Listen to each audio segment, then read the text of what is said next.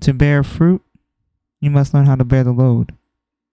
Just like a tree that grows through the bedrock in the dirt to get to its highest heights, you must learn how to be underneath the load.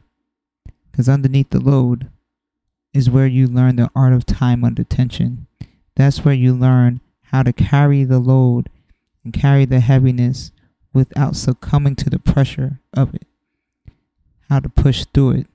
And that's where you gain the fruit of endurance, the fruit of strength, the fruit of resilience, the fruit of perseverance.